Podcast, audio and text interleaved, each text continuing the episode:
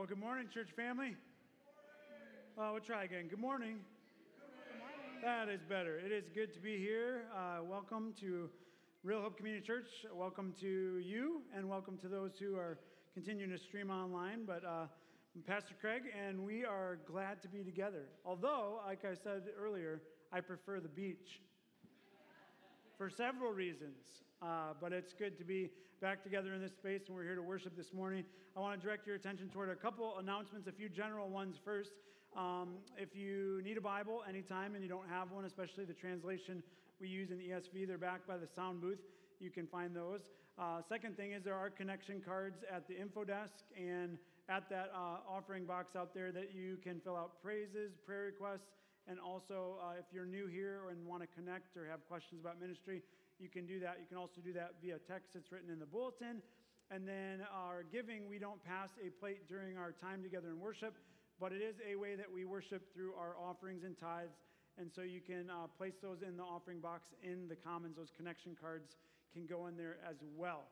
Um, I want to point your attention towards the bulletin. Should have got one. There's a couple uh, announcements that I would just highlight. Uh, two inserts. There is a blood drive tomorrow here uh, because a lot of people have asked, it is not a blood giving drive that you can get an antibody test. So uh, don't think that way coming for that reason, but still give your blood, all right? Because you're generous, especially we're going to be in Second Corinthians looking at that next week. That's part of generosity, right? You just make new blood. It's a really good thing. Um, and the second thing is there's this green insert. We are privileged to host the Votes, our missionaries from Chad, Africa, this week. And there's a couple uh, interaction opportunities for our church family. Uh, one is on Wednesday night at the North Boat Launch where you can meet them. They'll be here Sunday, and then we'll have a fellowship lunch with them. But as you can imagine, coming back from overseas, uh, they would probably like to be around people in a Christian community. So make it a point to, to make one of those events and just welcome them. And then you can find ways on that green insert of ways that you can partner with them or support them through meals or gifts. Um, but then he'll be sharing some time on Sunday with us. Um, there's also a Youth Fusion event this Wednesday, so if you have a middle schooler or high schooler. And then finally, they were moving dirt out there this week. So, yeah, praise God. Actually, it was kind of funny because it got to the point where the thing was so delayed, I actually forgot we were doing it. so they showed up with all this stuff and like knock on the door like uh, what are you guys doing here they like, thought we'd move some dirt and build an addition so that's what they're doing. And uh, as we've continued to fundraise, I would just say continue to be generous. If you want to give towards that need, you can give towards the expand the kingdom need uh, and give those gifts as well, either online or in the box. So why don't we stand together? We are here to praise God for his goodness and love in our lives. And we're going to be called to worship now through his word, and we'll sing together. Good morning, everyone. I'm really looking forward to singing with all of you as we worship God together. Today, God calls us to worship from Micah 7 18 through 19. Who is a God like you, pardoning iniquity and passing over transgression for the remnant of his inheritance? He does not retain his anger forever because he delights in steadfast love. He will again have compassion on us. He will tread our iniquities underfoot. You will cast all our sins into the depths of the sea. Let's pray together. Heavenly Father, these words are good news for us. We praise you that you are a God who is willing to cast our sins into the depths of the sea when we come to you in repentance.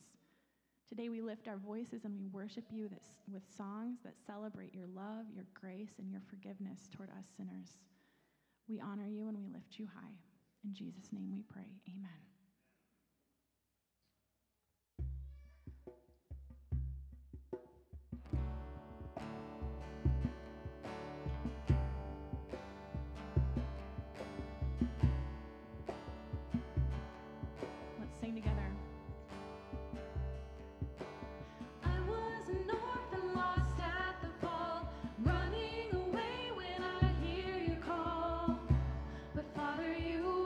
Your will.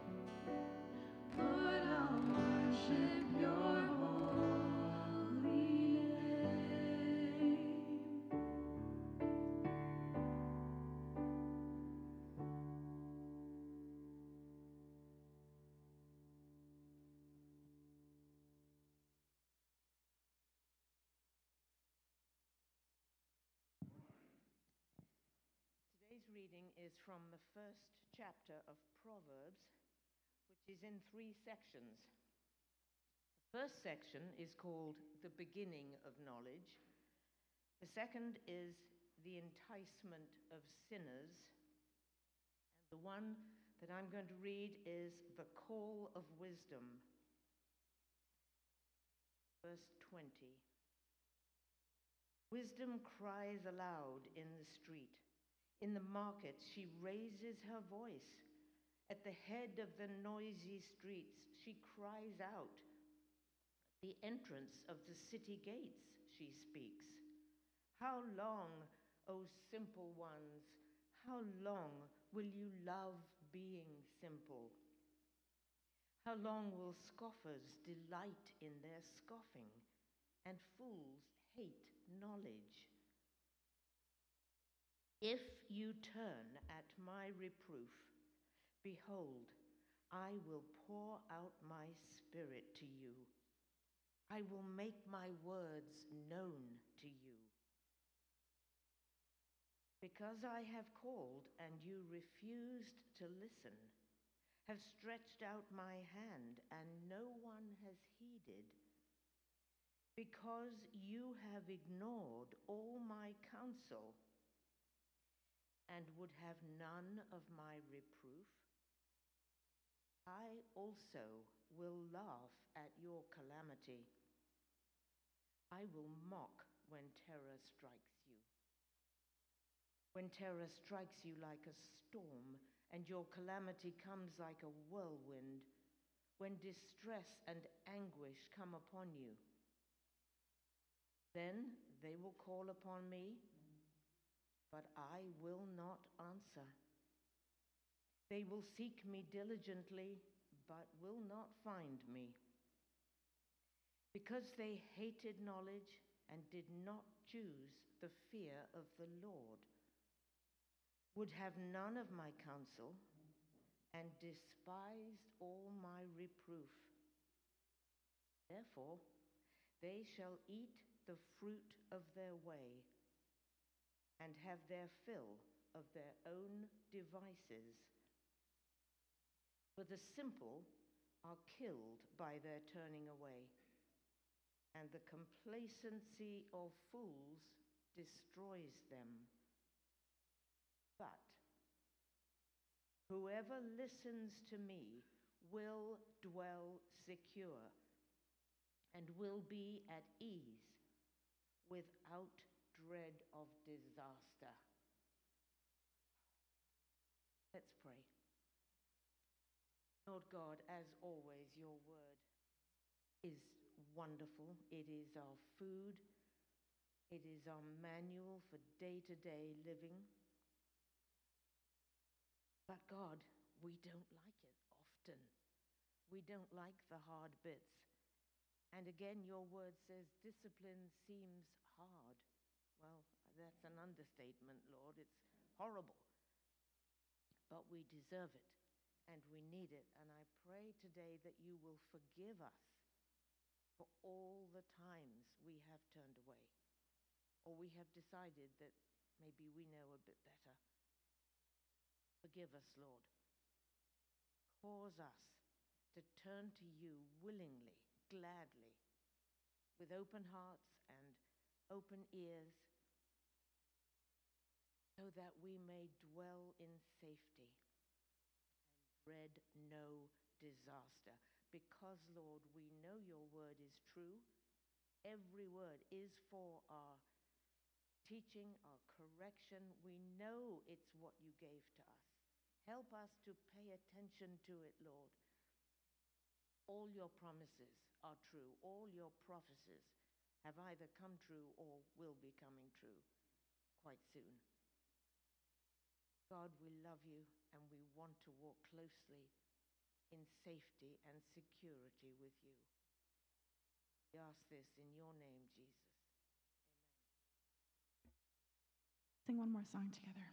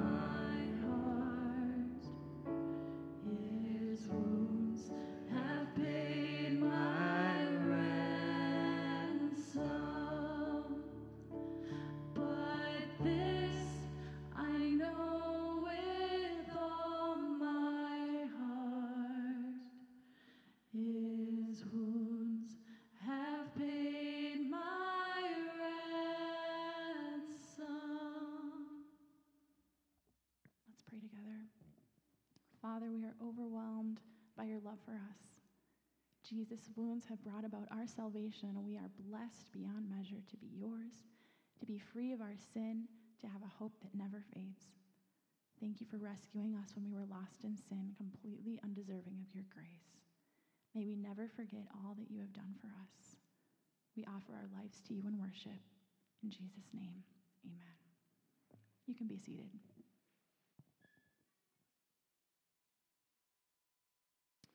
Good morning.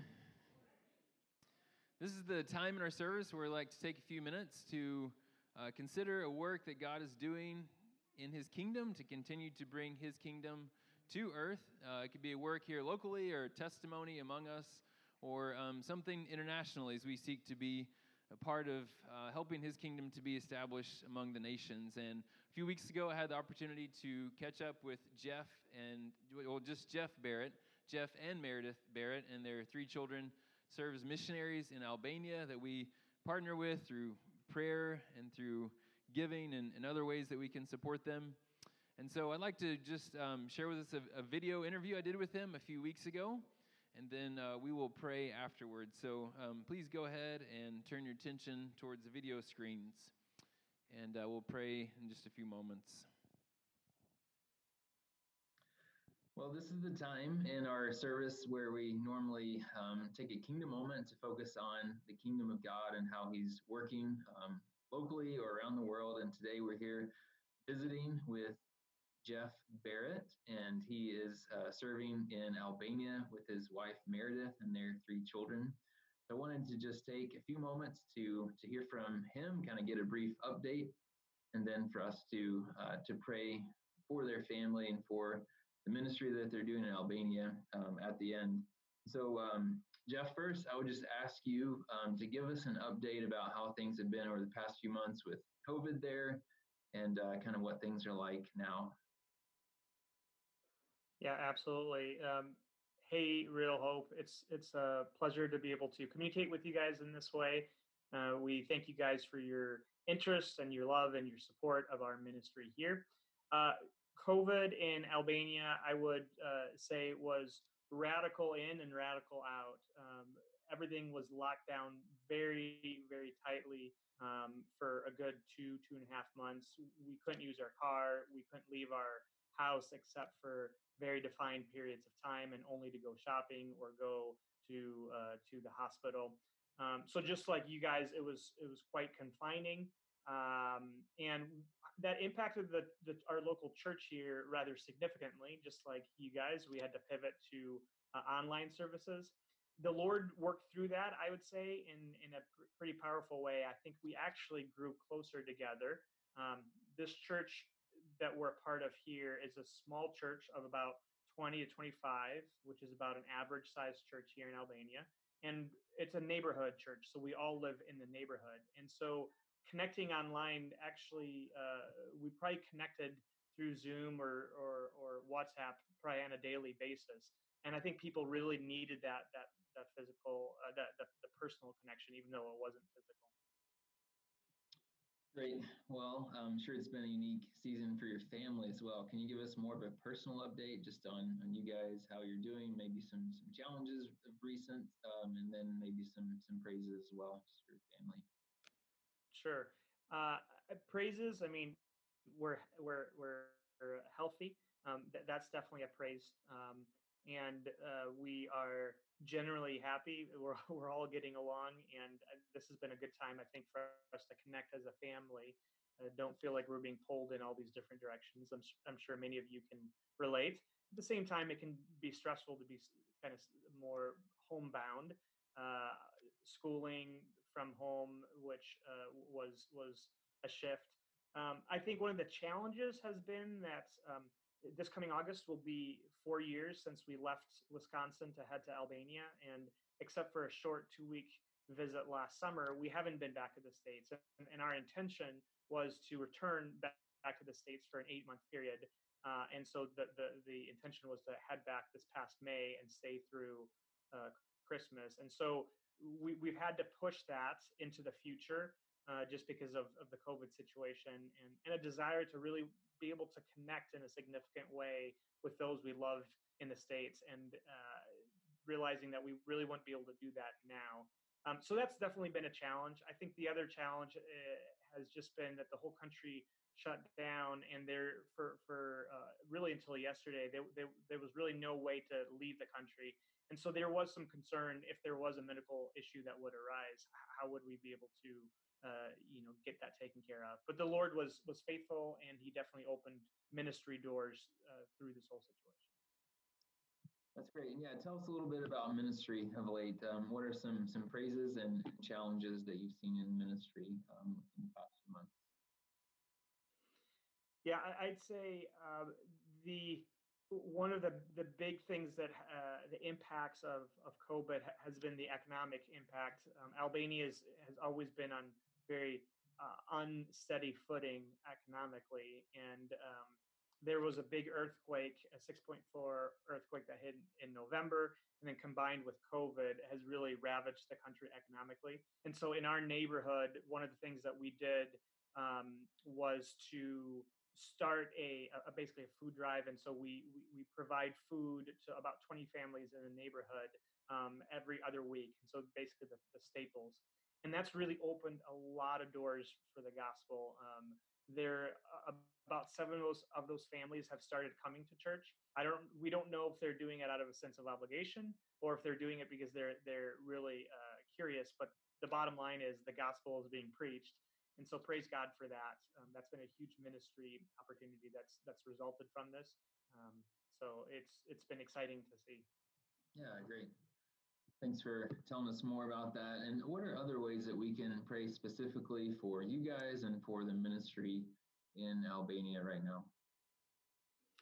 Uh, the, the the founding pastor of this of this church that we're involved in and that we serve at, um, he immigrated to to Canada in in March, right before uh, COVID. It was a surprising development. Uh, it underlines, under, underscores some of the major issues facing Albania. Uh, about 70% of the country uh, is desiring to leave. Uh, about 50% have made active plans to leave. Um, immigration is, is ravaging Albania, and the, the, the church is not exempt. Uh, so we were able to raise up someone from within the church uh, who's now transitioned into a kind of full-time ministry and full-time pastoral role. So definitely keep that transition in your prayers. Uh, the new pastor's name is Marcel. Uh, he was a journalist. He he quit that career to to shepherd the small flock, and uh, right now Marcel and I are the, are the two elders. He, he's full time pastor. So that would be my biggest prayer request for you um, as a church, as a local faith family in Lake Mills, to be praying for this local faith family in in Tirana, Albania. Um, to me, is is a powerful testimony of the fact that we're we're all brothers and sisters in Christ, um, and we will definitely Meredith and I and our kids definitely pray for uh, for you guys in Lake Mills for for Real Hope.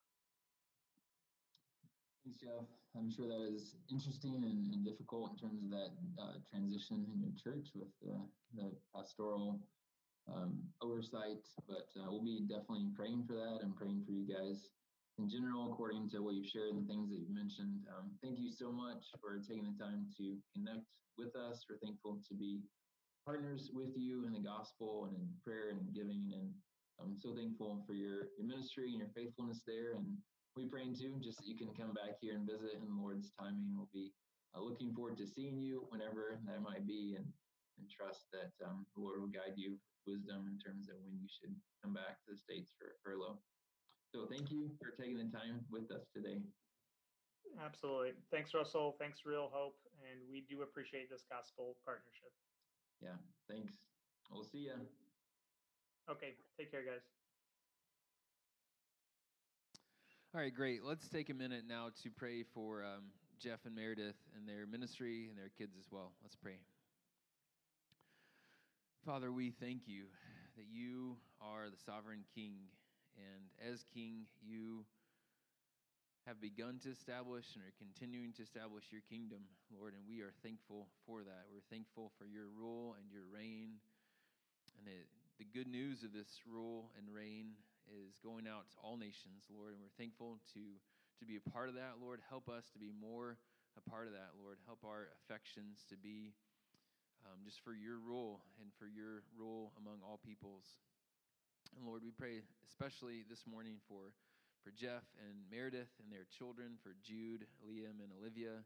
Lord, we ask that you just continue to give them patience with COVID as they um, had planned to even be back in the States uh, for a furlough during this time, but have had that pushed out. Lord, um, we pray that you just give them patience. You continue to just um, unite and strengthen their family. Lord, we thank you for their local church, and we ask that you would strengthen it during this time. We thank you for your faithfulness during the time of quarantine, that they're able e- even to grow closer together in some ways. And we pray, especially for uh, Marcel, this um, new pastor, Lord, that you would protect him from the evil one, Lord, that you would help him to hold fast to you and to be fed by your word, Lord, and um, that you would just give him just uh, extra measures of your grace and your spirit to lead and shepherd the flock well there. And we pray for um, these families that they've had connection with through the food drive, Lord.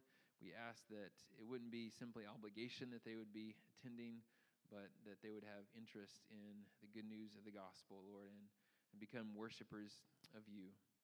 Lord, we pray for the economic situation in Albania, Lord. Um, forgive us for how often our minds are focused here, Lord, but we know that um, most places in the world have it far worse than we do and far they've been impacted in far greater ways than we have. And so we ask that you would just extend your mercy to the people of Albania, that you would use this, um, use this time to um, draw them to you, Lord. Um, help them understand your provision in Christ for all of our needs. Um, we thank you for who you are, Lord, and we ask again that you would help us to increasingly become kingdom minded people for your glory. We pray all this in Jesus' name. Amen.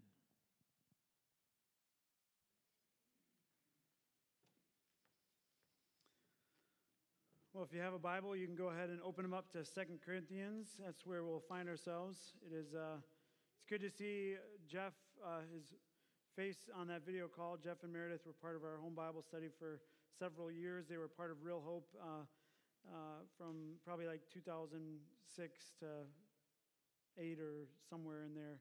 But it's good to, to see them and their ministry and uh, the neat things that are happening in, there in Albania.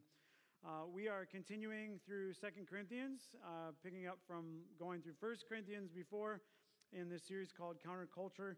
And I would argue that uh, that is no less true today with uh, the, the theme of uh, what we'll talk about this, this morning of receiving, giving and receiving reproof or correction, and how important that is in the life of the church. Uh, but uh, I will go back and say it was wonderful to be together last Sunday at the beach and to hear the testimony, 11 baptisms of God's faithfulness. And I bring that up because there was one theme that drew throughout is that the, the salvation, of course, is, but the individual repentance for each person knowing they needed to turn from sin and look to Christ for forgiveness and salvation. And is that humility and repentance that kind of runs through this text this morning. And I will say, too, this is a challenging text, uh, kind of hard to follow um, certainly challenging to us, maybe hard to receive, as uh, we are not people that often uh, like reproof and all those R words in the scriptures. So, um, with that, uh, we're going to read from verse 2 to 16. But before we do, if you're new here to Real Hope, this is an affirmation we say about what we believe about God's Word and the Spirit, that it would illuminate our hearts. If we believe it, let's say it together. Our pursuit is, by the power of the Holy Spirit, to be a biblically functioning community. We will embrace it as truth, no matter how painful it is to our souls or how countercultural it is to our souls. We follow the King.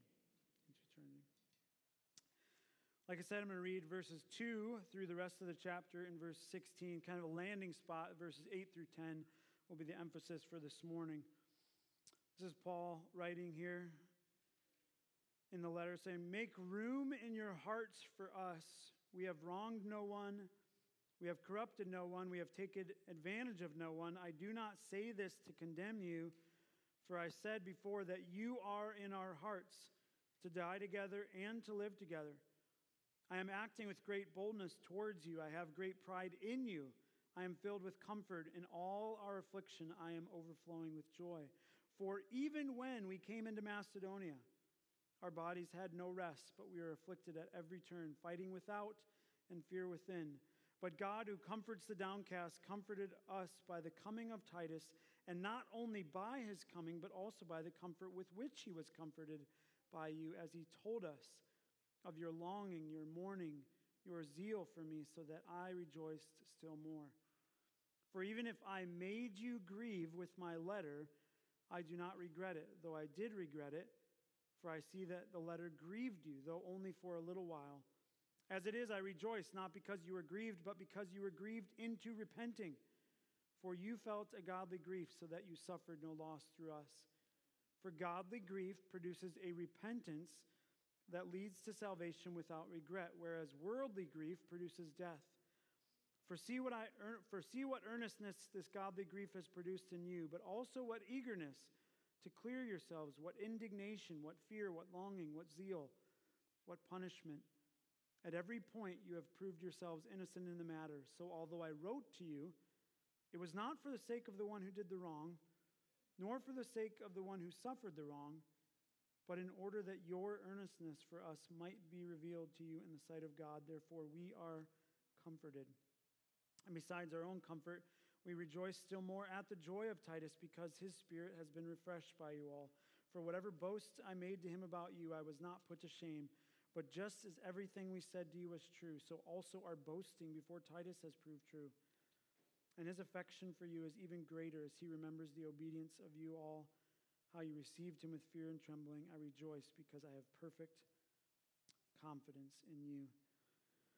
Well, this is a long, windy text, and we'll try to make some sense of it by God's grace. And uh, I'll ask that you pray, and God would speak to your heart individually, and I'll pray for us collectively and corporately as we come to God's word this morning.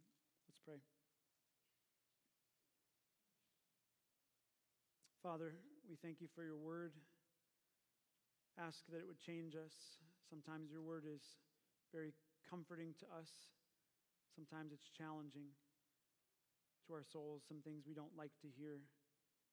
And Father, I pray that we would heed it and we would learn from it, and ultimately be pointed towards Christ in it for your glory. And we pray these things in the name of Jesus. And all God's people said, For weeks past, I've started with a question to ask, and I would start again with this one. When is the last time, if you think about that, that somebody called you out for something you did or something you did wrong? Think about that. When is the last time somebody approached you and called you out for whether it be a sin area in your life, a particular attitude? And what I want you to think about is how they handled it and how you received it. We are often people that do not like to be called out, and that is challenging for us. I think I've shared this story before, but when I was young in ministry in Darlington as a youth pastor, I uh, one of the uh, elders there had asked to meet with me, and um, we met together, and he began to share some attitudes that he saw present in my life, and and I didn't like to hear it. I didn't want to hear it. I was defensive about it, and as I listened to him, I was I was angry and like, who are you to say that? And down the line, as I'm sure all of you can relate to. But it wasn't until years later I realized the importance of what he did there, the truth of what he did there, and it wasn't until much later I saw the love and care in which he demonstrated when he did that and why he did that. I can tell you, I didn't feel lovey feelings at the time, but down the road, in hindsight, I realized a great lesson of importance is that I had to be willing to receive that kind of reproof in my life and, and then in future ministry had to be willing to give it to in love. You see, we are a culture that largely struggles with, and I know you'll relate to this, accountability. We don't like it in culture. People don't want to be held accountable. That has transmitted itself to the church where accountability is kind of like a really bad thing amongst people. We don't like to practice it often. We don't like to receive it. We don't like to look for it. We do not like people to challenge us or call us out on things but I would say we need it. And the church desperately needs it in Christian community. Why? Because it reminds us of our own sinfulness. It reminds us of our need for a Savior. It reminds us of the beauty of the gospel and repentance when one turns away. And that's why I shared those baptism testimonies were powerful for so many reasons of life transformation, but because individuals recognize the sinfulness and a need for Jesus the only one who could redeem. And that gospel on display is beautiful in forgiveness and salvation, and it's woven through this text as Paul is aiming the church at that kind of attitude in the gospel. But see, you and I don't like it. We don't like when people tell us what's wrong. And why? We don't like to be wrong. Show of hands. How many people like to be wrong in here? You won't even put your hands up because you might be wrong in your answer. But we don't like to be wrong, but we especially don't like when other people tell us we're wrong. And you know, in our culture right now, that is at an all time high, hot button issue.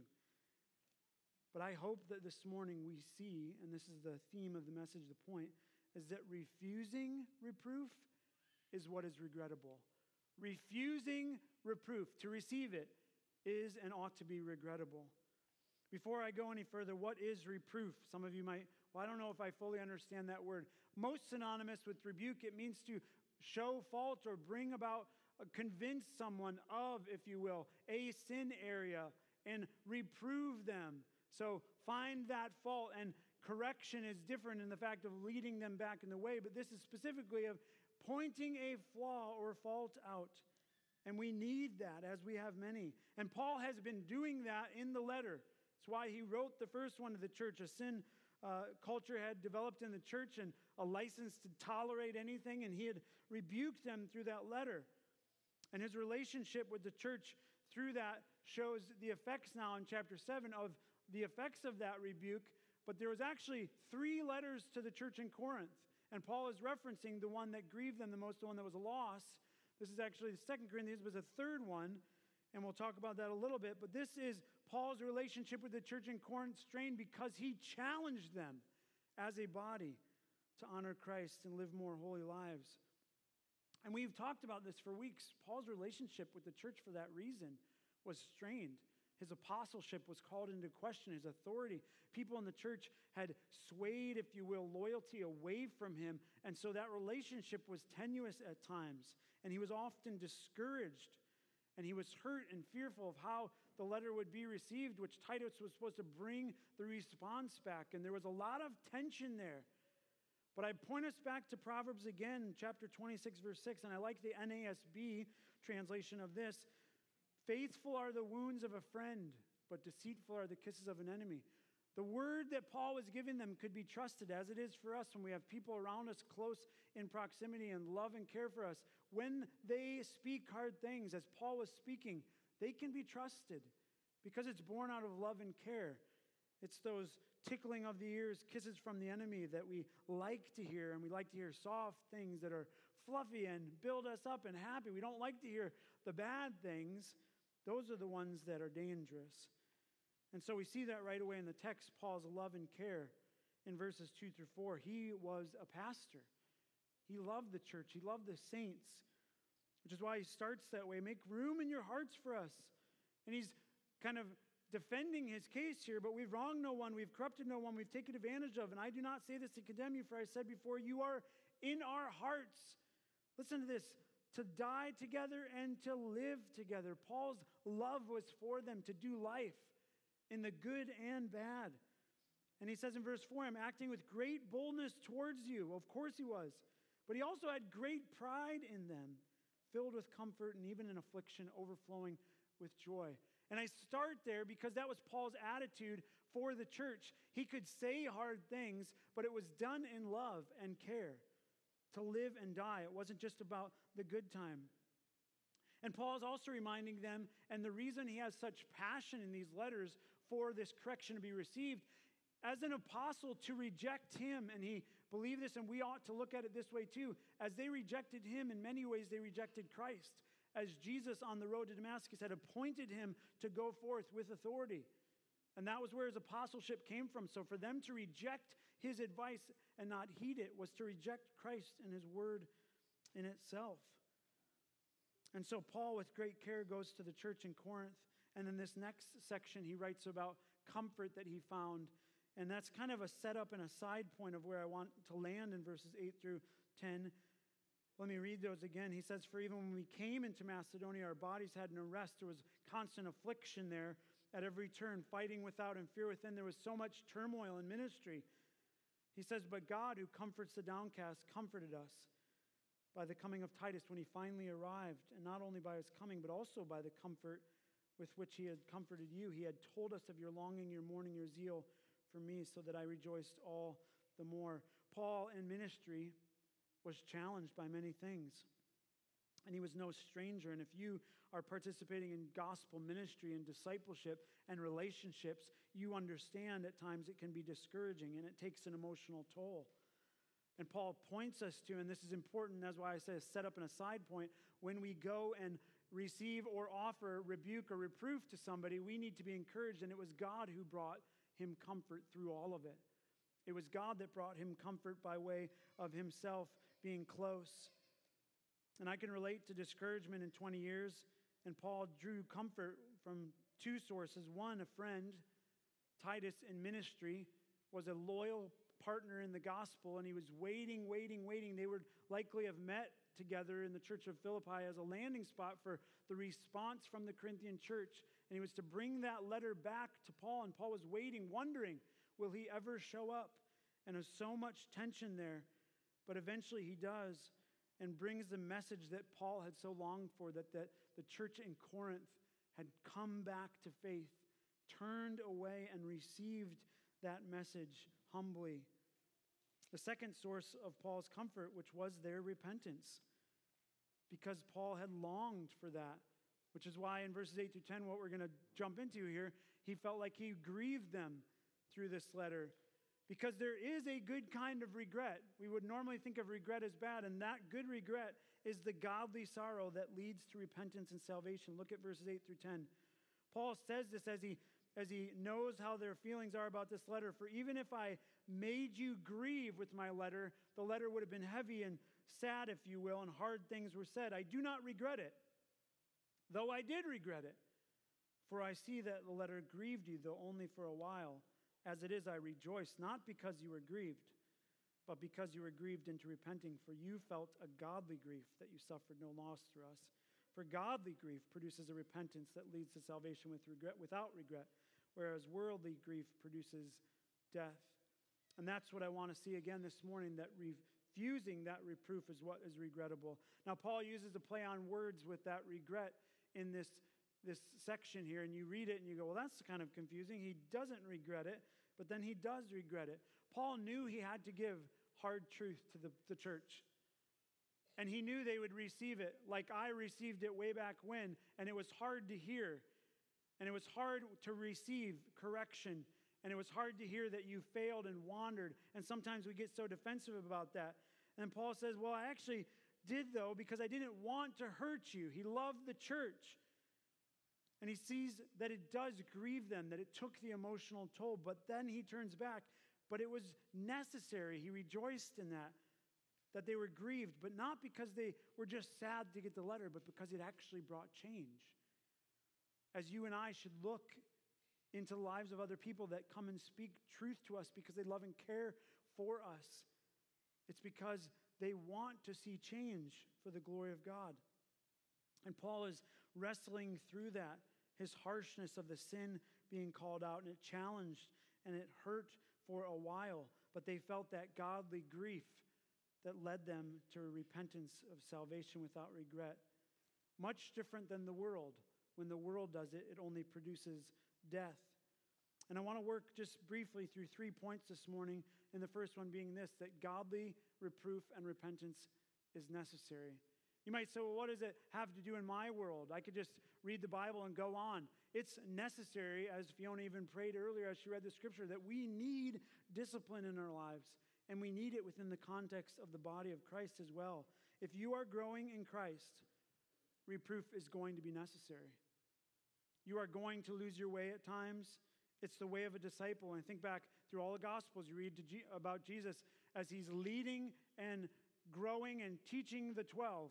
He is constantly calling them out on behaviors that aren't righteous and pointing them back to what is honorable and holy and true. I think most notably of James and John, the sons of thunder, right? We call down heaven, fire from heaven, and just smote the whole city. Can we do that? Jesus is like, ah, in good time, constantly teaching them, correcting them, doing things in love. I think of, we know uh, the, the text in uh, where he says to Peter, Get behind me, Satan. How often have you said that to your brother or sister in Christ? I don't recommend it, by the way. The context was different for that, but the attitude was present. Peter was not thinking of kingdom important things. He was tempting Jesus towards other things in that, essentially, and taking his eyes off, and he corrected him for it, said a harsh thing. But Peter knew the love of the Lord, and he knew where it came from. If you're going to grow in Christ, you have to have it because we have blind spots. We're sinful people. We have planks in our eyes that want to pull specks out of other people's eyes. And that is true of all of us. We are prone to wander. Lord, I feel it. We sing about that. We need other people to bring reproof into our lives. That's why we read from Proverbs 1 earlier, and I'll just flip back there and highlight a couple of those verses about speaking of wisdom and listening to God, which is a great emphasis on the call of wisdom, God's word. Says, If you turn in verse 23 at my reproof, behold, I will pour out my spirit to you and I'll make my words known to you. If we would receive reproof. For the simple are killed by their turning away, and the complacency of fools destroys them. That would be somebody who doesn't want the Lord's reproof. But whoever listens to me will dwell secure and will be at ease without dread of disaster. Paul writes that the godly uh, grief, rather, produces a repentance that leads to salvation without regret. What he was saying there was not about salvation one time in Christ, but about the consequences of sin and being saved from that when we walk down paths that are unrighteous. When people speak reproof, they're trying to bring us back towards the way of security and salvation in Christ. It's necessary. And it stresses here the great necessity on the emphasis and importance of God's word. 2 Timothy 3 16 through 17 by the Spirit. Fiona already referenced that in our time of worship together. It says, All scripture is breathed out by God and profitable for what? Teaching, for reproof, for correction, and for training in righteousness, that every man of God may be competent equipped for every good work. In other words, the Word of God is good for teaching, and you'd say, Of course it is. But it's good for reproof when it convicts us of our own sin areas. It's good when brothers and sisters come to us revealing truth from the wisdom of God's Word to correct us and then train us in righteousness so that we would desire righteousness to be competent for every good work. And we simply do not develop a repentant lifestyle and one that is willing to receive reproof if you are not in and under the Word of God. It just won't happen.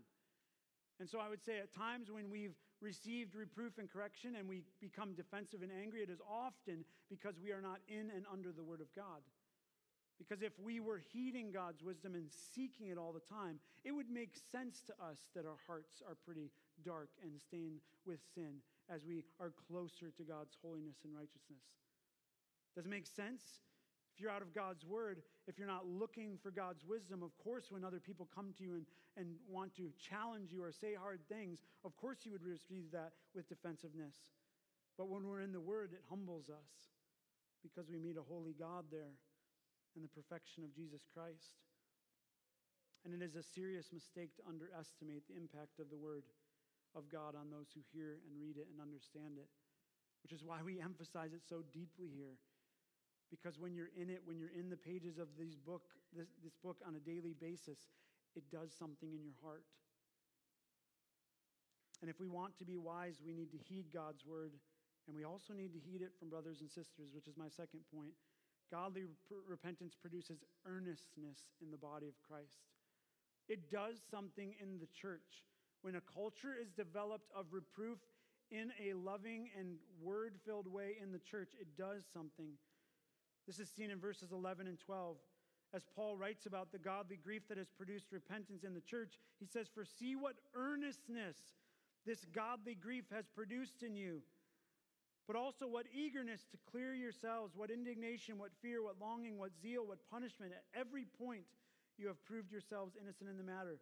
So, although I wrote to you, it was not for the sake of the one who did the wrong, not for the sake of the one who suffered the wrong, but in order that you that your earnestness for us might be revealed to you in the sight of God.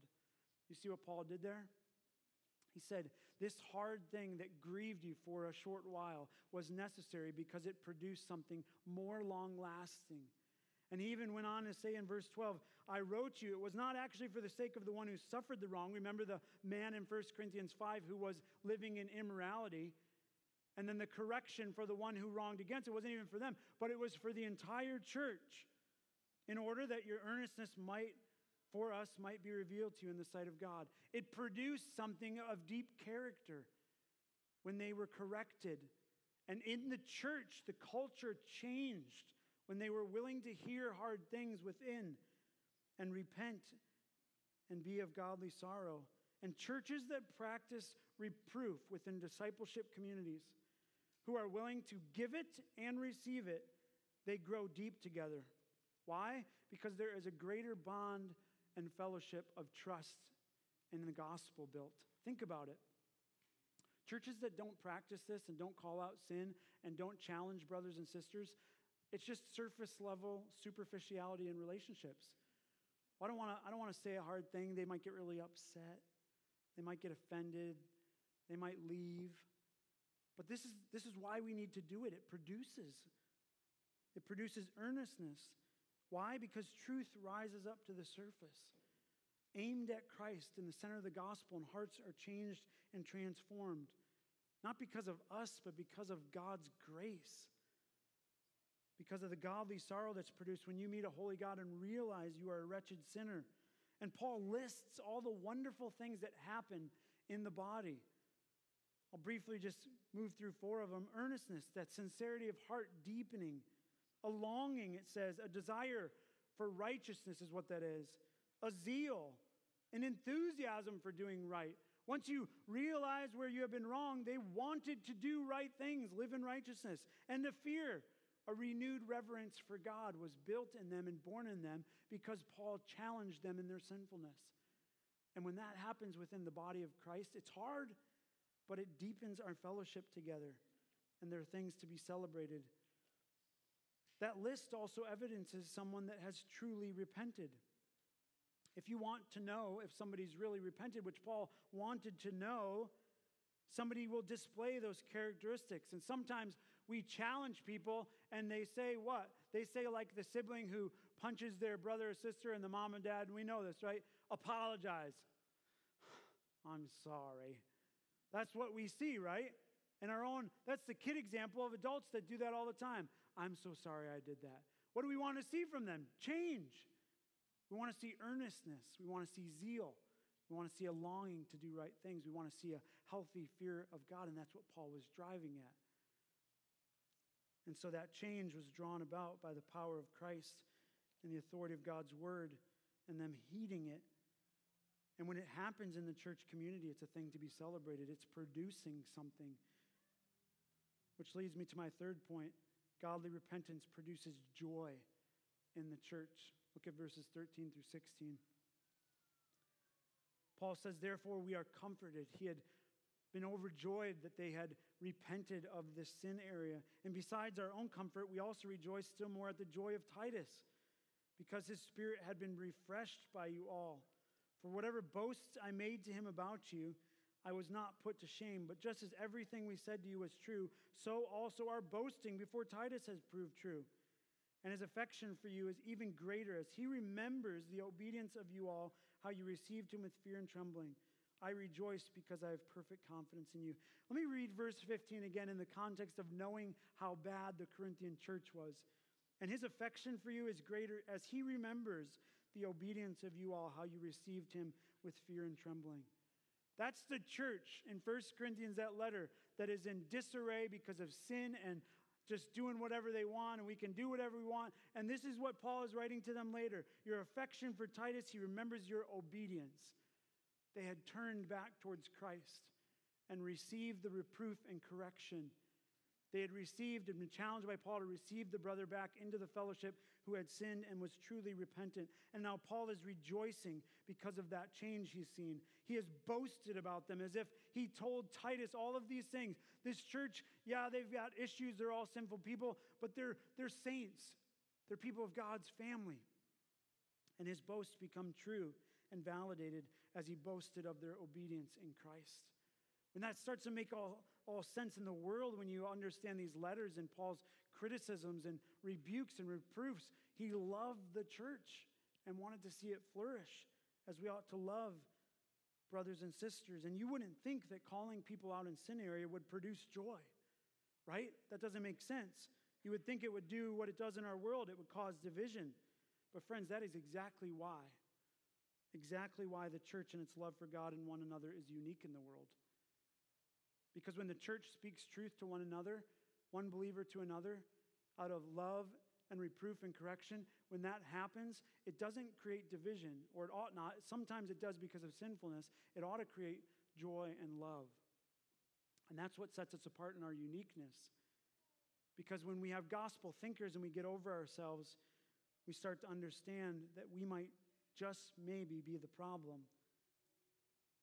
And we desire spiritual things. We desire transformation. We seek to serve a high king instead of ourselves. And in many ways, that's how I feel about this church as Paul felt. I rejoice because I have perfect confidence. His confidence was one in which he saw a gospel community that was working through things, yes, but being transformed by the word. And in this case, through reproof and correction. When we continue on in the gospel, that we would do well to do that. And that's what Paul saw in the church.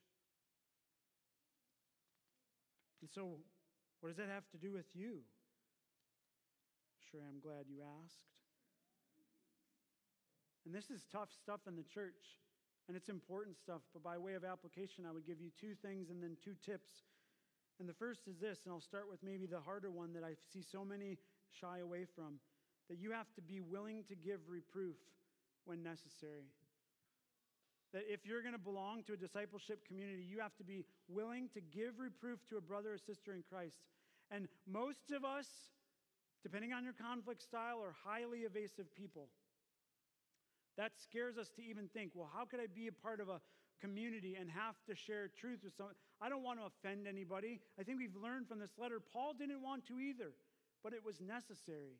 And you and I have to be willing, as we're going to grow together, to look at a brother or sister in Christ and say, hey, I don't think that behavior was godly, or I don't, I think your life is wandering this way, down this path, and I just, I, I love you so much, I don't care for you so much, I don't want to see you go down that road. And that's born of love and care. And it's not easy, right? Some of us are getting anxious even thinking about me talking about it right now. Like, I don't want to do that. But here's my tips for how you could do that two ways do it lovingly and do it wisely. On the loving part, there are sometimes, and I know you'll think of faces probably when I say this, they lacked a little tactfulness when they share truth. This is one that needs to be bathed in prayer to share truth, but do it in a loving way. And I often say to people, some people come and ask me for counsel and advice. They say, I, I feel like I need to tell this person this. And I say, What kind of relationship do you have with them?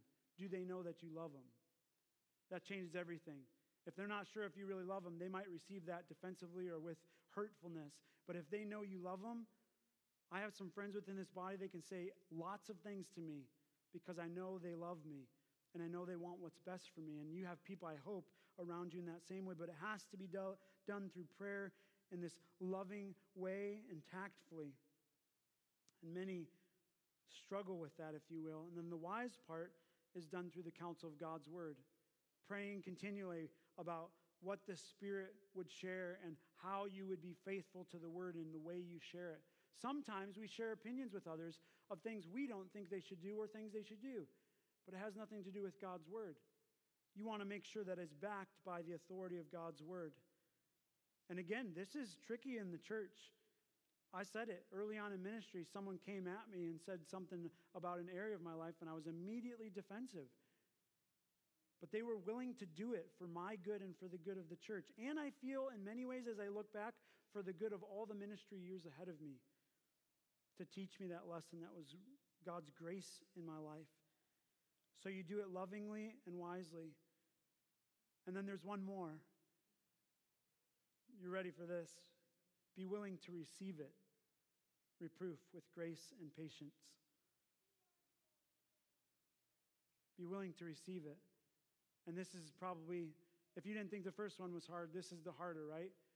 When someone comes towards you out of loving care, be willing to hear without defensiveness and anger. And our first reaction typically is to get angry. Anybody that's married knows the look, right? When you you always and there you and Carrie looks at me a lot like that, and she's right to do it. But I know the look like like we just sang about, like a head full of rocks. And at times I'm defensive and I'm like, well, you, or point out instead of just being humble. And that's the first tip. Two tips Be, do it humbly. That's the first one. When you're willing to receive reproof and correction, do it humbly. Kind of like with an attitude of openness. And, and then the second, do it through the lens of the gospel. And here's what I mean by that think this way there's a good possibility that you might be wrong and that you might have sin. That's what I mean through the lens of the gospel, that all have fallen short. A good possibility that when somebody challenges you, you might actually be part of the problem. I'll let that soak in for a second. When I do that humbly and through the lens of the gospel, and it's hard, get, I get it. I have to ask, is it possible I have sin? Like, what truth can I draw? And don't be like super righteous about it either. Well, like, I'll listen, and there's probably 99% garbage, but there's 1% I could listen to. Receive it at first with, like, this could be very true, and it should be alarming if this is how I'm being. And sort through, let the Spirit sort through that for you. But the point is that the repentance and the reproof is necessary in the church. It's going to produce an earnestness, it's going to produce joy, and it's going to produce depth in the church when one to another we are willing to give and receive reproof in the Christian community. Ultimately, for the hope of setting the gospel on display. When people look in, and friends, in our world, you'll identify with this. When people look into a community that can speak truth which is seeming to be out of shortage in our world right now. Truth to one another, to hear it and receive it in love, and to be changed by it. If you're not paying attention, that's not happening out in the world. People aren't listening to each other, they're just yelling at each other.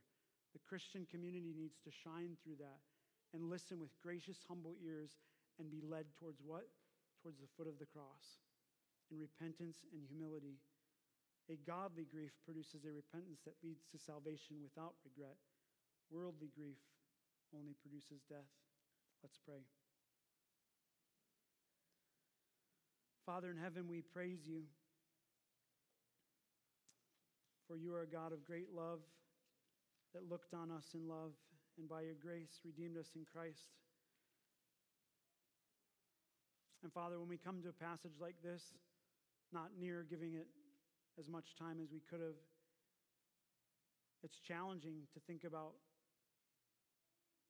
that we should be people in the church willing to say hard truths and receive them for the benefit of walking in righteousness and the benefit ultimately of the attention being off of us individually and on our church community as a whole as it seeks to honor Christ and point towards Him.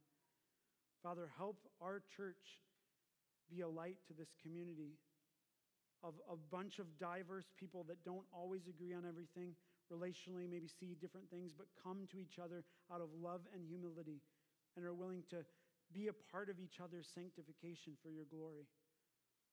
And so, Father, I pray for our discipleship communities. Help us to be loving and caring first and foremost, but help us to say hard things and help us to receive them. I know how fearful it is for some to think about going to share hard things with somebody and have hard conversations, and how uneasy it is to receive them and to think about that. But Father, that we would be people that know how to do that because of your grace and being led by your Spirit. It produces something in us. And ultimately, it deepens our fellowship and it honors you. Father, help us to heed your word as we're about to sing about. We need you. We need you. Oh, we need you. I pray for the one who has never trusted Christ fully, that they would repent and turn towards you now for the forgiveness of sins. As we sang about earlier, it is only by grace, it's only by faith, and it is only by Christ that we are saved. May you be worshiped and honored. Help us, Lord. We pray these things in the name of Jesus. And all God's people said, Let's stand together and sing this prayer from our hearts.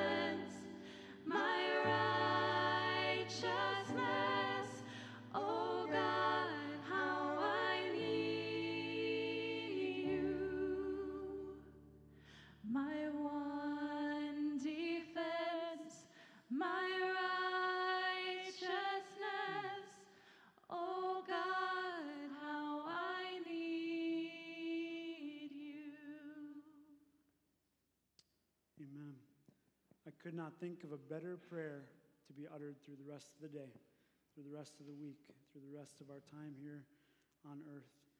I want to leave you with this from 2 Thessalonians 3, verse 5, in the same way. May the Lord direct your hearts to the love of God and to the steadfastness of Christ. Have a blessed day. Go in peace. You are sent.